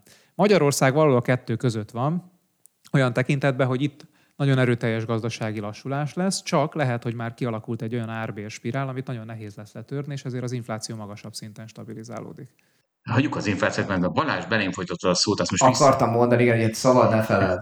hogy, hogy, tehát a, megbeszéltük, hogy estek mondjuk a magyar kötvények 30%-at, 10 éves kötvény, a részvénypiacok globálisan estek 20-30%-ot, és mi mégis itt vagyunk pozitív hozamban. Tehát ez, ez, ez most öntöm ezt, hogy csináltuk ezt? ez, ez, ez, ez tényleg, Dani, az hogy lehet, hogy a Columbus alap is pozitív idén? Pozitív idén? Pozitív, pozitív, pozitív idén. Hát először is azért a forint gyengült, azt hozzá kell tenni az csak neked segített, nekünk nem. De az évelején azért nektek is segített. Tehát most Hát nagyon évelején azért nagyon voltak, kicsit. évelején voltak devizás eszközeink, illetve hát ami a nagyon... Neked voltak a Kolumbuszban, igen. ami nagyon látványos volt, akkor ti jobban választottatok részvényt és többi más befektetést. De hát ami nagyon segített szerintem mindannyiunknak, hogy azért mi value típusú befektetők vagyunk, és egy inflációs környezetben pont azok a value típusú részvények, amelyek olcsó részvények, és egyébként a fundamentumok is viszonylag sokat javultak, mert leginkább energiaszektorba és a pénzügyi szektorba tartoztak ezek a vállalatok. Ezek relatíve nagyon jól teljesítettek ahhoz képest, ami mondjuk a piaci indexekkel, meg a growth típusú részvényekkel történt. Most megnézem. Hát meg emeljük ki az energia részvényeket szerintem. Tehát azokkal tényleg lehetett keresni, mondjuk nem sok minden más lehetett keresni. És mi ennyi energiarészvény? Nekem nem hiszem, hogy ennyi energiarészvény. Hát tényleg az XR... Te, az... már, te már, amikor indult az alapod, akkor már túl voltunk a... Na hát ez a... Ezt én hogy csináltam? Na hát, jó, mégiscsak kiülök abba a kertbe izé, szivarozni. Na, és na figyeljetek, mert tessék, Dani, adtál egy interjút. E, ez az, tehát két dolog van, ami állandó, kedves hallgatók. Az egyik, hogy Kína mindjárt összeomlik, az, az minden évben mindig mindenki elmondja. A másik, hogy végre a stockpicking éve jön, és tessék, Dani, te interjú címe eljött, az értékalapú részvények ideje, és mégis az előző téma arról szólt, hogy valóban, de tényleg eljött az interjú, és akkor ebből a tehát először is eljött? Mi, miért pont most jött el? Azt hittem, hogy a második állandó dolog az az én pessimizmusom lesz. Ja, az a, Zsolt. Vagy nem tudom, de globálisan az egy kisebb, ne arra, mint ez egy kisebb jelenség, mint ez a kettő. Valójában szerintem eljött erre az évtizedre a value befektetéseknek az ideje. De ezt ugye megírtuk két évvel ezelőtt, pont novemberben, 2020. Októberében írtuk meg, és aztán amikor a Pfizer vakcina jó eredményei megjelentek, akkor ugye kitörtek a vejű részvények, és óriási emelkedés kezdődött. Mi meg kicsit béna módon egy, akkora idézítettük a cikknek a közzétételét, vagy a, a, a blogra való kitételét, a cikk sorozatnak, de valójában egy emelkedő kamatkörnyezetben és egy nagyon-nagyon nyomott árazás ról sokkal jobbak a kilátásai a vejű részvényeknek. Ez volt egyébként a 70-es évek tapasztalata is az Egyesült Államokban, hogy abban az időszakban, amit egy olyan helyzet előz meg, amikor nagyon alacsonyak a kötvényhozamok, nagyon alacsonyak eh, az ingatlanbérleti hozamok, és nagyon magasak a részvényárazások, tehát nagyon kicsiek a részvény osztalék és eredményhozamok, akkor az azt, meg, meg, azt követő évtizedben nem lehet nagyon jól semmilyen eszközzel pénzt keresni.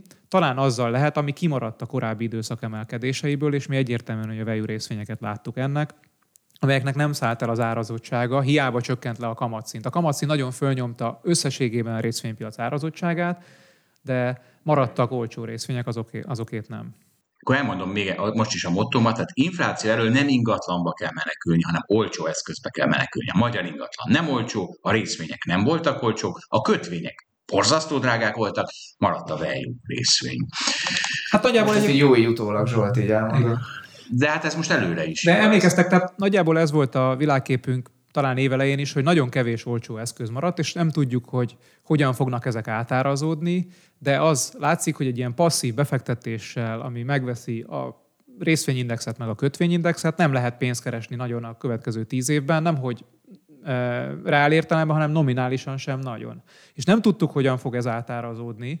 Tehát azt gondoltuk, hogy ez úgy is megtörténhet, hogy hát tíz évig nem mennek sehova, és közben egyébként lesz egy kicsi infláció, és összességében erodálja a reálhozamot, amit el lehet ezekkel érni. Nyilván nem gondoltuk, hogy ilyen háborús sok éri leginkább Európát, de igazából valamennyire az egész világot is de brutálisan gyorsan megtörtént egy átárazódás. Tehát most minden eszköz, részvény, kötvény 20% alacsonyabb szinten forog, tehát az azt jelenti, hogy a következő 10 évre az évelei szinthez képest évente nagyságrendileg mondjuk 2% ponttal többet lehet keresni. Ez még mindig nem nagyon magas, tehát vannak olyan indexek, például az amerikai részvényindexek többsége, és most itt, nem, itt inkább az S&P-re gondolok, és nem pedig a small cap indexekre, például a Russell 2000, ami már viszonylag olcsó, ahol, ahol még mindig nagyon magas az árazottság, tehát továbbra is ez a helyzet, és egyébként mondjuk a tíz éves amerikai állampapír hozam se annyira vonzó a következő tíz évre, szerintem viszonylag vonzó a következő fél egy évre.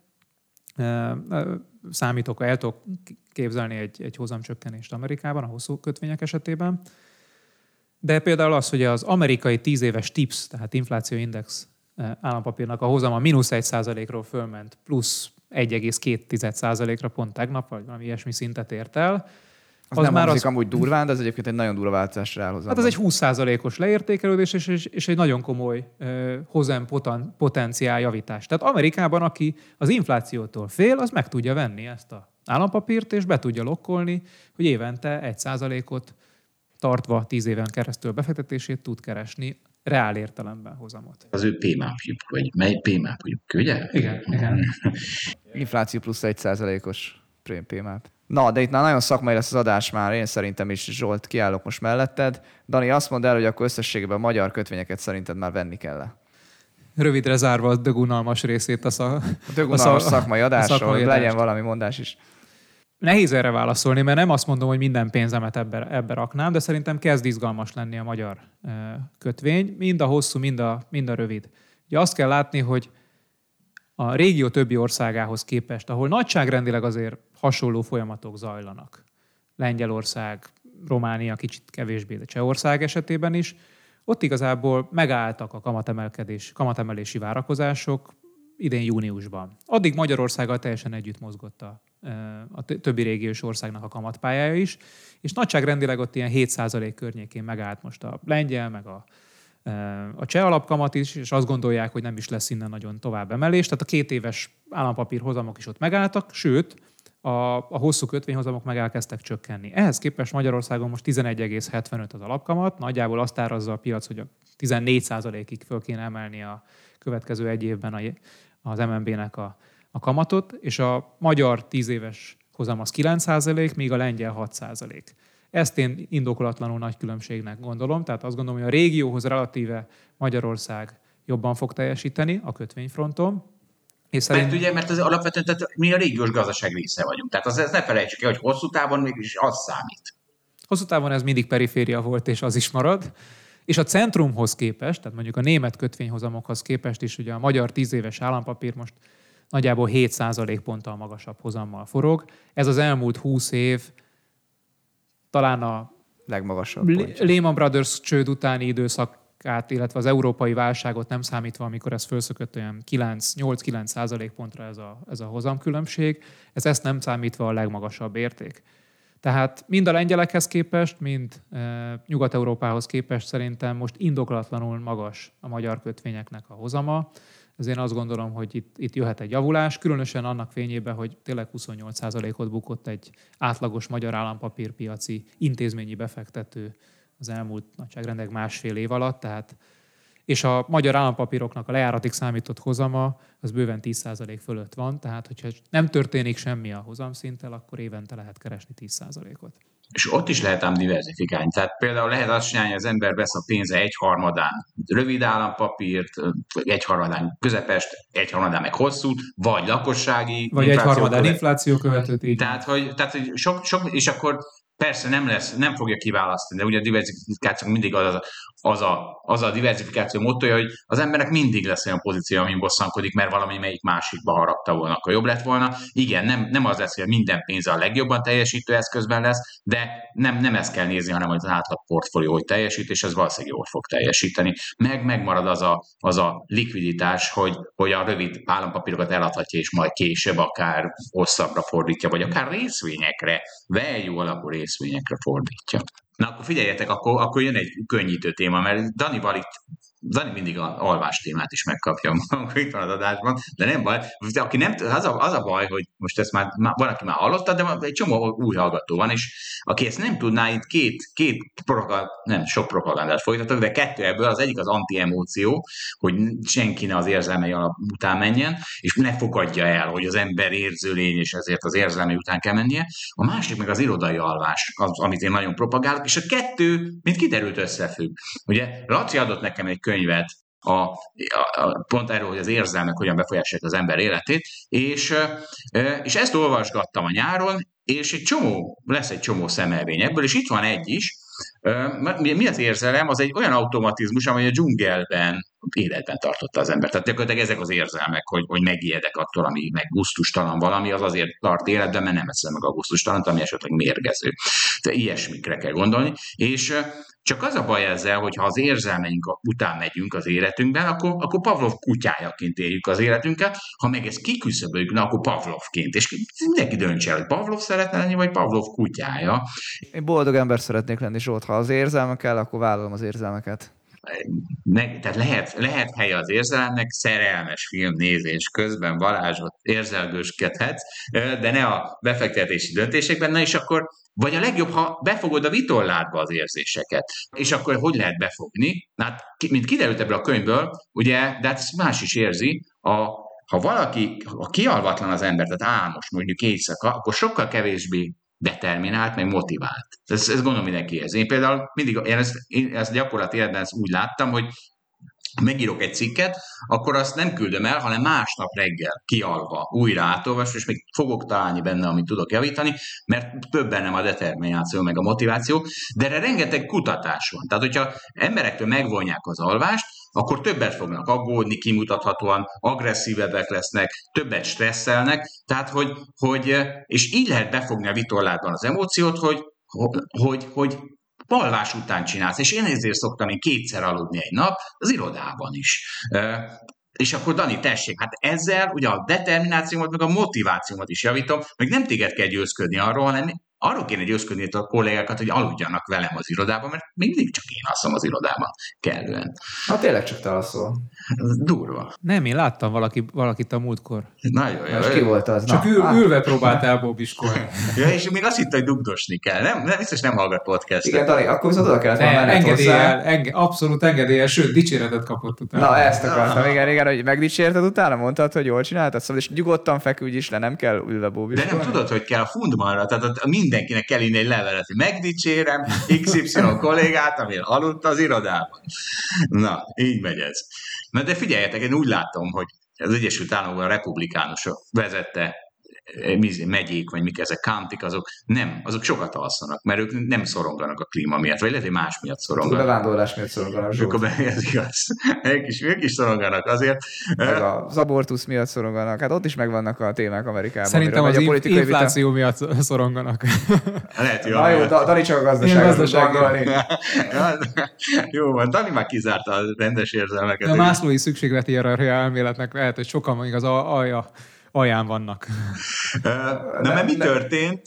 Texasban is, meg Floridában is, a gyírek szerint, fogták magukat, és azt mondták, hogy az egy különböző államokhoz köthető, vagy állami pénzekhez köthető, vagy alapkezelők leszarhatják az ESG-t. Tehát ilyentől kezdve ne abba fektessenek, ami ESG, hanem abba, ami olcsó, mondták ők. Hát örülünk, nem, Dani? Sőt, ez pont ugye Ron DeSantis mondta, a floridai kormányzó, aki akiből még elnök is lehet. Akinek jó esély, jó esély van arra, igen, hogy ő legyen a következő amerikai elnök. Hát a jó az a hát, Trump után jó, de... Na jó, hát igen, ha nem Trump indul, akkor szerintem van esélye. És egyébként... Valamennyi így is van, igen, de szerintem Trump esélyes. Tehát tegyük hozzá, tehát azért mondta ő, mert ő is egy hasonló hülye, mint Trump. Tehát azért a DeSantis sem egy, sem egy, izé, egy Obama. Hát nem? úgy de én úgy jobban örülnék neki. Hát, hogy jó, Trump már mindenkinek jobban örül az ember, de azért DeSantis is egy elég ilyen. Hát ő a szavazóit szólítja meg. Ez, ez, ez, ezt, vágjátok ki. Nem, nem, ez jó. Amikor valaki bemondja, hogy vágjátok ki, akkor mindig benne marad. Kon- konkrétan most ugye azt mondta DeSantis, hogy a cél a jó hozam elérése az állami nyugdíj, nyugdíjlapoknál. Üdvözöljük DeSantis! És alatta van egy ábránk, ami nagyon érdekes, mert arról szól, hogy miért, az volt a kérdés, hogy miért nem dolgozol már együtt egy, egy befektetési céggel, és akkor ki vannak gyűjtve, hogy mik, azok, mik voltak az okok, és mindjárt mondom, hogy mi a legfontosabb ok, ha nem ugrál ez a kurva izé, de bocsánat, akkor most ügyeskednem kell ezzel, ezt nehogy híváljuk ezt a részt. Na, szóval a top, a top izé az az, hogy az nem érdekes. A második az érdekes. A cancel culture. Mert közölték, hogy azért a, a, a 21% azt, azt mondta, és ez egy nagyon ugró kategória volt, hogy mert nem értek egyet azzal a corporate view-val, amit ők amit ők közzétettek. Tehát nem tudom, tehát, nem, tehát nyilván, nyilván cancel culture van szó, nem? Mert én a, a cancel culture-t rühellem, én amiatt hisztizek mindig, itt is em, emiatt hisztizek.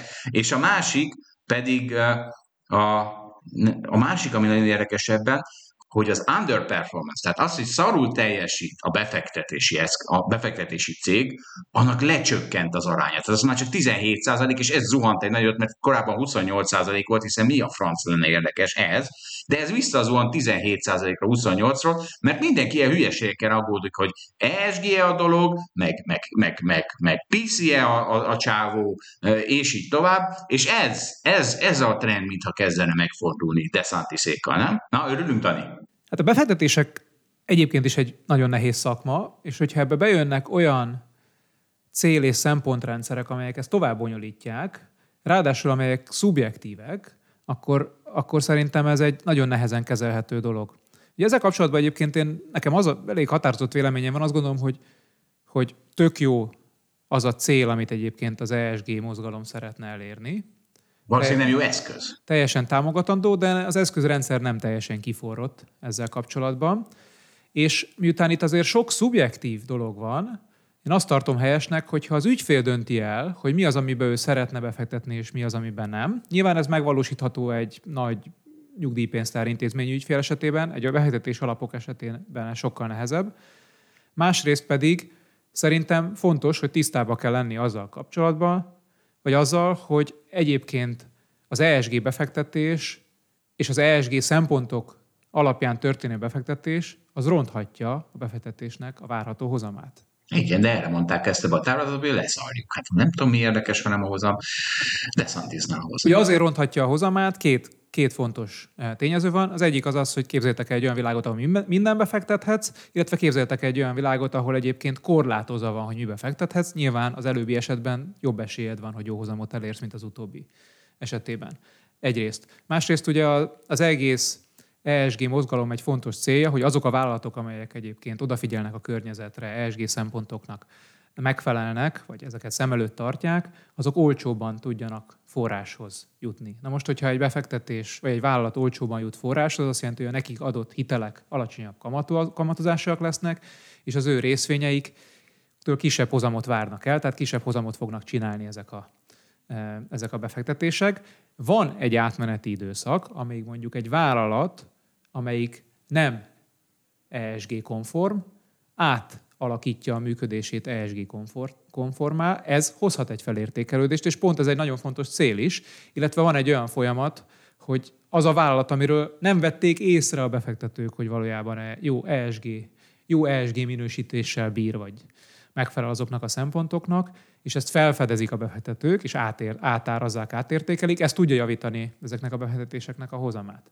De egyébként valószínűleg az van itt eh, DeSantis eh, döntése mögött, hogy, eh, hogy az idei évben nem teljesítenek jól az ESG befektetések, pontosan a nem ESG befektetések teljesítenek jól. Ráadásul ugye a globális energiaválság rávilágította arra, hogyha egyébként kizárjuk a finanszírozás, vagy elzárjuk a finanszírozási csapokat az energiavállalatoktól, akkor ők nem tudnak gyorsan, vagy viszonylag hatékonyan reakciót, vagy választ adni a, mondjuk az energiapolitikai kérdésekre. Szerintem DeSantis döntése mögött azért az is benne van, hogy a demokraták nagyon küzdenek a globális felmelegedés ellen, és nagyon zöldek, és azt gondolja, hogy ez egy túltól dolog, és ő direkt beáll a másik oldalra. Tehát van egy ilyen politikai oka is szerintem csak simán.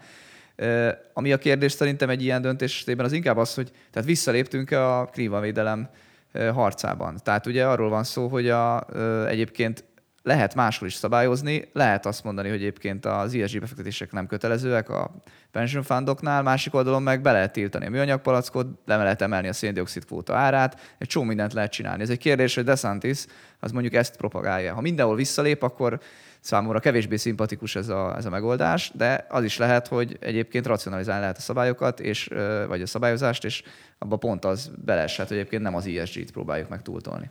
Abszolút egyetértek, szerintem semmit nem léptünk vissza összességében, a világ nem lépett vissza a klímavédelemben, sőt, az idejében lépett a legnagyobbat, köszönhetően Oroszországnak, hogyha ha lehet ilyet mondani, mert a globális energiaválság az rá kényszeríti egy alkalmazkodásra a világot. Tehát ez is a recesszió egyik ilyen pozitív hozadéka. Persze rövid távon nem így van, mert nyilván újra kell nyitni a színerőműveket, stb. Tehát lesz de, egy csomó de, probléma. De kisebb, de, de kisebb lesz az energiafogyasztás. Igen, kikényszerít egy csomó alkalmazkodást.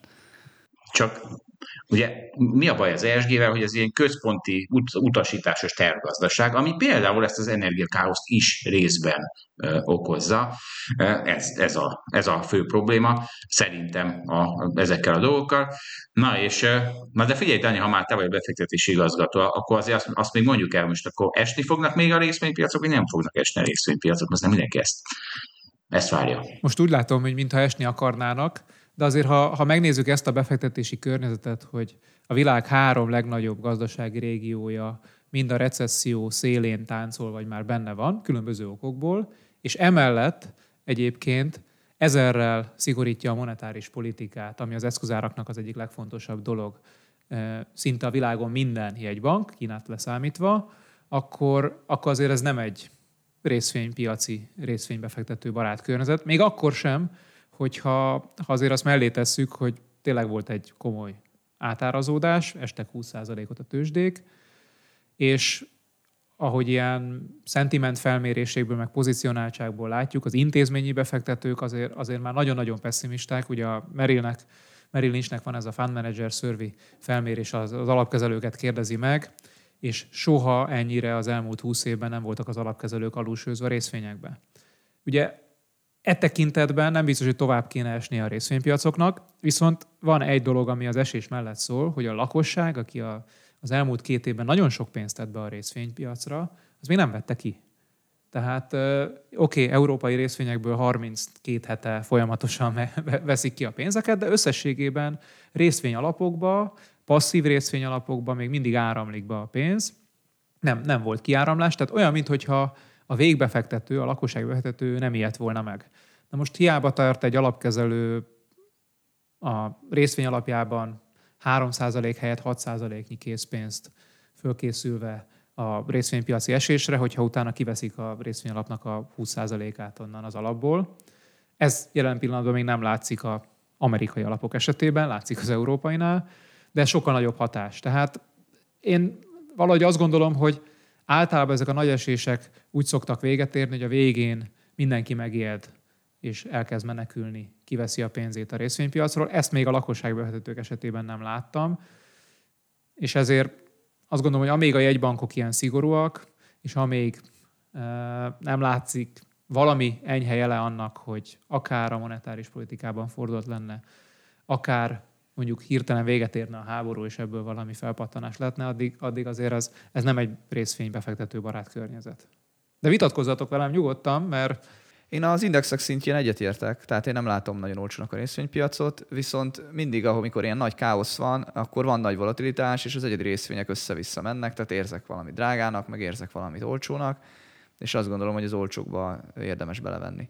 Balázs, szerintem... Főleg azért, mert hogy, bocs, csak hogy ugye én most azt a stratégiát űzöm, hogy van egy csomó általában eurós, dolláros részvényem, ami hát csomó tehát mondjuk egy ilyen 60-70 százalék között, tehát azért tudnék még növelni, nem a, nem a legmagasabb szinten, de azért relatíve sok, egy abszolút azomos alapban, mert azt gondolom, hogy ezek jó befektetések lesznek egy-két éves távon eléggé, eléggé bízom ebben.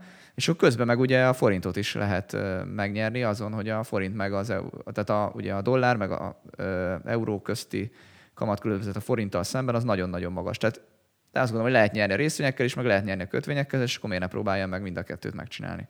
Balázs szerint a stock picking időszaka jön, ha jól értem.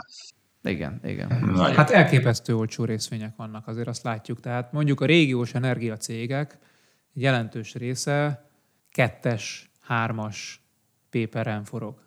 Pont azokban ugye én annyira nem hiszek, mert ugye azokkal az a baj, hogy az állam bármikor Így van, így van, el fogják, el fogják venni, de, vannak de sok sima olyan... magáncégek is, amik, amik nagyon olcsók. Így van. Jó, azt szeretném elmondani, hogy az Arista nevű value cég, ami szerintetek eddig olcsó volt, az ma 10%-kal olcsóbb, és sajnos a Holdbit alapban is van. Úgyhogy remélem nem omlottak össze, hogy most én meghoztam ezt a írt. Na. Hát reméltem, hogy úgy fejezed be a mondatot, hogy 10%-kal már drágább, de... Hát ez... hát igen. Jó, Jó akkor jöjjön egy, jöjjön egy kis luxusautó, Mács van Manager adásban vagyunk. Porsche, Porsche IPO lesz. Balázs, mit kell tudni a Porsche IPO-ról? Miért érdekel ez minket? Engem nem érdekel, de Balázs nagyon érdekel. Hát szerintem azért, mert egy ilyen tipikusan olyan szituáció van most a tőzsdén, amikor a félreárazás megjelenik, és ilyen szerintem az, hogy a Volkswagen az hát mondjuk így kiteszi magából a, a Porsche-t, és a Porsche-t külön IPO-ztatja. Ugye eddig az volt a helyzet, hogy a Porsche az a Volkswagen csoport része volt, 100%-ban tulajdonolta a Porsche-t a, a Volkswagen, és hogy, és hogy most ez egy, egy külön részvény lesz a, a tőzsdén. Várjál, várjál, azt tegyük hozzá, hogy Balázs szerint a Volkswagen részvény nagyon olcsó, ugye? Igen, igen, ezt is akartam mondani. A Volkswagen részvény az ugyan most szerintem túl jó a profitja, de négyes péperen forog, hogyha valaki a osztalék elsőbségi részvényt veszi, az amilyen kb. 145 euró per részvény a tőzsdén. Tehát ez azt jelenti, hogy 18 milliárd eurós eredményt várnak idén, és akkor körülbelül ilyen, nem tudom, ez, hogyha ilyen első részvényt az ember, akkor a, arányosítva a kapitalizációt az ilyen 80 milliárd körül van. Tehát nagyon-nagyon olcsó a, a szorzója. Persze van egy csomó kockázat, tehát nem adják úgymond ingyen ezt az alacsony péperet, mert Kína nagyon lassul, és a Volkswagennek sok profitja jön Kínából, akkor ott van az, hogy a német autógyártás a szoftver terén igazából még mindig nem tudott bizonyítani olyan nagyot.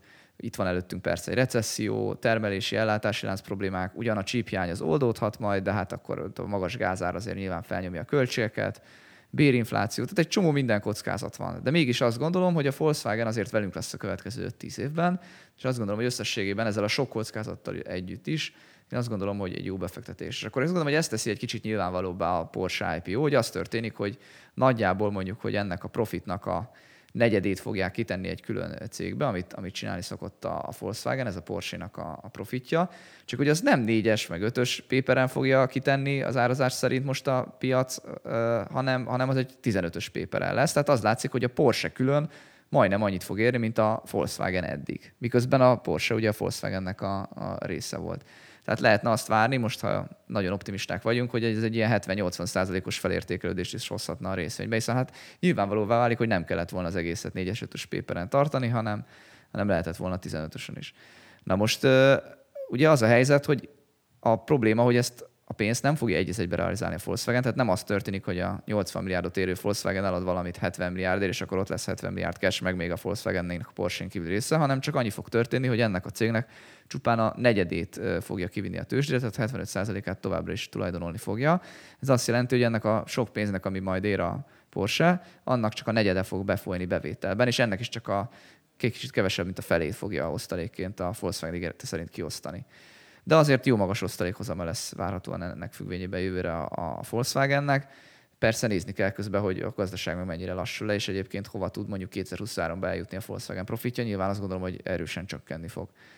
Egy érdekes mellékszál ehhez, a Volkswagen esetében a szavazati jognak különösen nincs értéke, mert a Porsche család kontrollálja a, a céget, így tehát lényegében nem kéne különböző árfolyamon forogni a, a törzsrészvénynek, aminek van szavazati joga, illetve az elsőbségi részvénynek. És ennek ellenére, amikor 2020 folyamán óriási pénzosztás volt az Egyesült Államokban, akkor Reddit befektetők megtalálták az elektromos autógyártással összefüggő befektetéseket, így a Volkswagen részvényeket is, de csak a törzsrészvényeket kezdték el venni, a elsőbségi részvények egy kicsit lemaradva követték ezt, és akkor a korábbi azonos áron forgó két részvényárfolyam között kitágult a rés, és az törzs részvények 30-35-40 százalékkal magasabb áron forogtak, mint az elsőbségi részvények. Na most ez a prémiuma a törzs részvényeknek még nem tűnt el, jelen pillanatban is nagyságrendileg megvan, ami ugye azért érdekes. Már csak mondjuk 20 százalék, valamennyit eltűnt, de még van. Hát igen, valamennyi csökken, de még mindig, mindig látványosan nagy, ahhoz képest, hogy 2020-at megelőzően egyáltalán nem volt különbség a e, két részvény árfolyamában. Tehát a piac kettős, egyrészt viszonylag olcsónak tűnik a Volkswagen részvény, másrészt még mindig ott van a mánia, a befektetők pénze még nem tűnt el ezekből a mánia eszközökből, mert akkor ennek a kettő közötti árfolyamkülönbségnek, eh, két részvény közötti árfolyamkülönbségnek el kellett volna tűnnie. Hát ezért veszem én az olcsóbbat az alapomba, az osztalék elsőbségi részvényt, aminek csak 145 euró az árfolyama. És remélem, hogy a, mikor a szerinted Dani a Máni eltűnik, akkor az csak a másikat fogja odaverni az enyémhez, és nem a mindkettő zuhan. De menjünk vissza a porsche amit a Balázs elmondott, az alapján nem tudom elképzelni, hogy ez a Volkswagen ne ugorjon egy kurva nagyot most. De nem fog. De látom, nem fog. Nem de, fog. de már minden már... van, és nem, nem csinálja, nem a, ugrik. Azért az IPO hírére egy picit felülteljesített ott utána egy kicsit, egy pár napig viszonylag Nem 138, volt. hanem 145, hát igen. Szóval nagyon picit este fel. Ne haragudj, ez komoly. Dani, ennek mondtam, nem örülök. Egyrészt mondtam, hogy nem vagytok elég türelmesek, másrészt mondtam, hogy a piac nem hatékony. ez elképesztő. Tehát, de mindig ilyenkor Balázs megírsz, hogy jó Volkswagen kell venni, veszek Volkswagen-et, ezt a 10%-kal lejjebb adhatom el, mert Balázs sztoria izé, kamunak, kamunak bizonyult, mindig ez van. De mindig, mert ugye egy hétes hozamokat nézel, ugye egy, egyik sztorm is arról szól, a kivétel a vasárnapi forintom, ami, ami ugye hamar kéne realizálni. De tényleg nagyon magasan voltak a, a, a Volkswagennek a profitjai, és ugye ezzel kapcsolatban olvastam egy ilyen találó mondást, hogy a, a ciklikus részvényeket nem akkor kell megvenni, amikor nagyon alacsony az árazási szorzójuk, mert akkor éppen nagyon magas a profitjuk, hanem akkor kell megvenni, amikor nagyon magas az árazási szorzójuk, mert nyomott a profitjuk. Na most ugye azért az autógyártó cégek elképesztő olcsón árazottságon forognak, hogyha az elmúlt néhány év profit számait nézzük, és nyilvánvalóan sose leszünk autógyártót ezzel a mondással, mert sose lesz magasra. Hiába ciklikus, ott ne, sose, az autógyártók sose magasra. De hát az a alacsony árazási szorzó az a négyes pépere, és a magas, magas árazási az, a, az a nyolcas. Nem, minden nyolcasra szokott lenni. Hát ez a Teslát most akkor kihagytátok, tehát azért magas szorzó szokott forogni. De most Teslát kihagytuk valóban, itt a hagyományos gyártókról beszélünk. De Volkswagennek mindig nagyon alacsony ezzel, csak azt akartam mondani, hogy ez a mondás még ide se stimmel, de igen, tehát a, mert ugye az történik sokszor, hogy akkor ilyen alacsony a szorzó, amikor profit esést várnak, és akkor sokszor ugye azt gondoljuk, hogy amikor profit esés időszaka van, akkor tök mindegy a szorzó, akkor nem fog emelkedni a részvény, mert akkor mindenki negatív. Ez a mondás így erre utal, hogy így kifejtsük. Nagyszerű. Na figyeljetek, mindannyian sportolók vagyunk, vagy voltunk, vagy leszünk, vagy nem tudom mi. Bármit megteszünk a győzelemért. Tehát itt van például nem tudom ki, ki a neve Balázs. Ez Balázs híre volt, tehát nem tudom, hogy ki merjük-e mondani. 19 éves sakkozó, nem tudom a nevét. Én sem tudom, a, a, a VB, a világban tudjuk. francia színekben versenyez, jól emlékszem. Magnus Carlsennek tudjuk a nevét, őt ismerem, ő a leg, legjobb sakkozó jelenleg a világon, és Magnus Carlsen kitalálta, hogy ez a 18 éves sakkozó, aki most jött, 19. ez csal. És hogyan csalt Balázs? Tessék, elmered mondani, hogy hogyan csalt Magnus Carlsen? Miért, miért rakod rám a nehéz részét? De, Mert te szívesen, a hírt. Hát te persze, hát szívesen, hát úgy csalt, tehát inkább előbb elkezdem a kontextust. Tehát Utána mentem ennek a dolognak, meg egyébként érdekes is, csak sakban nagyon járt ismerősömmel beszélgettem róla, és ugye az van, hogy mondjuk a Magnus Carlsen az a világ legjobb sakkozója, már nem tudom, 8 éve ő nyer mindent, és igazából ö, ö, úgy tűnik, hogy már szinte alig akad kívója, és ő maga is már annyira magabiztos, hogy azt mondta, hogy csak az egyik, ak- akkor hajlandó újra kiállni, hogy megnyerje ismét a, hogy mondják ezt a világbajnoki címet, hogyha, hogyha az egy-két emberrel játszhat, aki, akit ő elegendően jónak vél magához képest. Na most hozzá képest is, akinek van ugye élő pontszámban mérik a saktudás, nem tudom, 2850-es élője, a számítógépek azok sokkal jobbak. Tehát a számítógépeknek 3500-as élője is van, a legjobb számítógépeknek, tehát az azt jelenti, hogy azok sokkal jobban sakkoznak. És ebből az következik, hogy igazából, hogyha játszik két nagyon jó sakkozó, akkor elég, hogyha a számítógép az néhány kulcslépésben besegít. Tehát néhány kulcslépést megmond a számítógép, már akkor valaki ö, felülkerekedhet a másikon. Tehát ezt nem úgy kell elképzelni, hogy a gépnek minden egyes mondást, mert ha én ülnék le Magnus Carlsennel, akkor a gép csak akkor tudnám megverni, ha minden, minden lépést ugye megmondana a gép, és akkor szinte biztosan megverném a gép segítségével Magnus Carlsen, de, de hogyha valaki nagyon sakkozik, elég három-négy lépés. És hát ugye ez felveti ugye a kérdést, hogy akkor lehet csalni. És ez itt ugye az a vád, hogy ez a fiatal ember, ez a fenekébe feltett egy kütyüt, és a rezgésekkel távolról irányították azt, hogy ő azban a három-négy kulcslépésben mit fog lépni és ezeken a rezgéseken keresztül megkapta az információt. És hát viszonylag ugye, mivel csak néhány lépésről van szó, ugye felmerül a, ennek a lehetősége. És hát a, a Carson az, az végül is ugye azt csinálta, hogy ugye kikapott a, ebben a partiban, és utána a következőleg is együtt játszottak, és az első lépés után feladta, tehát tiltakozott, hogy vele többet nem játszik. Ugyanis ez, a, ez az ember, a, aki a gyengébb sakkozó, ő ugye úgy a rally világranglistán az 50 pluszodik, tehát nem a harmadik, meg a negyedik a világranglistán, tehát eleve nagyon valószínűtlen, hogy megverje a Carson-t. És, és, akkor, és akkor a Carson meg azt mondja, hogy hát figyeljetek, ez, ez lehetetlen állapot. De ugye nem teljesen lehetetlen. Én ugye, mit tudom, én nem nézek tenisz, de a teniszben is, nem tudom, tudja, tehát van valószínűség, a 70 megveri a másodikat, vagy az elsőt, vagy a, vagy a Ja, Valamennyi esélye van neki, gondolom, de ugye nem olyan sok. Miről Lászlónak van az a kategorizálása, hogy mennyire mély egy játék, ugye akkor tekint egy mélynek egy játékot, azt hiszem, hogyha tíz játékból kilencszer a jobbik az mindig meg. Kétszer, bocs, nem tudom pontosan, igen, de hogy a sakk azért az egy elég mély játék, a, a foci az nem annyira mély, a legmélyebb, ha jól emlékszem, a Go volt, de a sakk azért az elég mély játék, tehát... De nem, hát borzasztó egyszerű, onnan lehet tudni, hogy mekkora a szerencse szerepe. Tehát a sakban nulla a szerencse szerepe, és ezért aztán ott tényleg, hogyha ha a, a jó is nyújtja azt, amit tudja, meg a rossz, és akkor biztos, hogy a jó nyer. Míg fociban ez nem biztos. Tehát e, ezért, ezért kicsi az esélye, hogy meg tudják venni a nagyon jó Magnus Carlsen, de azért verték már őt meg. Na de a fiatalabb nyilván tagadja, nem volt csalás, meg ugye állítólag vannak ilyen fémdetektoros ellenőrzések, a, amikor ilyen meccsek vannak, és előtte ellenőrzik. Ez a dopingvizsgálat. Hát ez a dopingvizsgálat. Hát de tényleg, mert itt egy nyaklánc is lehetne, ami ott rezeg, vagy nem tudom, vagy kimész ugye a mosdóba, és akkor ott valaki valahogy megüzeni neked, tehát ezeket nyilván ellenőrizni kell, meg ellenőrzik is. Hát igen, ez a technológia, ez kicsit összerázta. Igen, hát ugye 25 éve volt először, azt hiszem, ugye megverte a gép az embert, hát azóta ennek a veszélye fennáll. Egyébként azt hiszem a legegyszerűbb módszer a csalás ellen, hogy 15 perc késleltetéssel kell a meccset közvetíteni kifelé, és akkor nagyon nehéz a külsőknek megüzenni, hogy mit kell lépni. Amikor live megy, akkor az egész világ ugye nézi a nagy partit, és akkor könnyebb ezt csinálni. Igen, a bridge-ben, a bridge ezt így oldják. Meg ugye a bridge is ez nagy probléma, meg, az, meg amiatt ez nagy probléma, mert megjelent az online világ, mint sakban, mint bridge-ben, és online meg aztán tényleg nagyon könnyű csalni. Így, ahogy Balázs mondja, tehát Balázs, online Balázs is megverhetné Magnus Carlsen, csak az ember akkor nem érti, hogy abban mi a jó. Tehát most mi a jó az, hogy egy gép, gép rajtad keresztül megveri Magnus Carlsen. Nem, semmi, csak a hallgatóknak akartam érzékeltetni a helyzetet. Na, és megteszünk-e mindent a győzelemért, Zsolt? Ez volt a felütésed. Hát nem tudom. Ez azért eh, vannak erős, a srác lehet, hogy mindent megtesz, nem tudom. Ja, igen, de azért jó a tőzsde, mert itt aztán mindent megtehetsz a győzelem. Illetve nem, hát benfentes információt itt sem szabad felhasználni, itt is vannak azért dolgok, amiket nem szabad. Az itt is valaki berezekhetné, nem? Neked így a megoldást, hogy csak igen. 15 perc, hogy az SMP merre megy. Én benne lennék, meg hát ugye a algoritmusokat aztán azok a szemetek, ezek rendesen igénybe veszik. Nem is szeretjük őket, és szeretjük őket, nem szeretjük őket, talán Warren Buffették nem szeretik őket, mert hiszem igen, mert, mert, mert, az, mert az miről szól, hogy szintén ilyen, ilyen játékot csinálnak a tőzsdézésben. Tehát hogy az a befektetésekről szól, a tőke megfelelő allokációjáról, ehelyett egy ilyen elektronikus játék lett. Egy hosszú távú befektetőnek szerintem az algoritmusok nem tudják tönkretenni a hozamát. Tehát az azon múlik, hogy ő elvégezte a házi feladatot, jól látja a dolgokat. Na, még mielőtt megint bevezünk a szakmai területbe, szerintem most már búcsúzzunk el. Tehát ennél dur... Annál rezgésnél durvább leköszönő hírünk úgyse lesz szerintem idén már. Köszönjük szépen a figyelmet, köszönjük szépen Dani. Köszi Dani. Én is köszönöm. Sziasztok. Sziasztok. Viszont hallásra, sziasztok. Köszönjük, hogy velünk tartott a Hold After Hours mai részében. Ha tetszett a műsor, kérjük értékeljen minket, és iratkozzon fel csatornánkra, hogy azonnal értesüljön legfrissebb epizódjainkról. Az adással kapcsolatos részleteket és az említett cikkeket, ábrákat keresse a Hold blogon.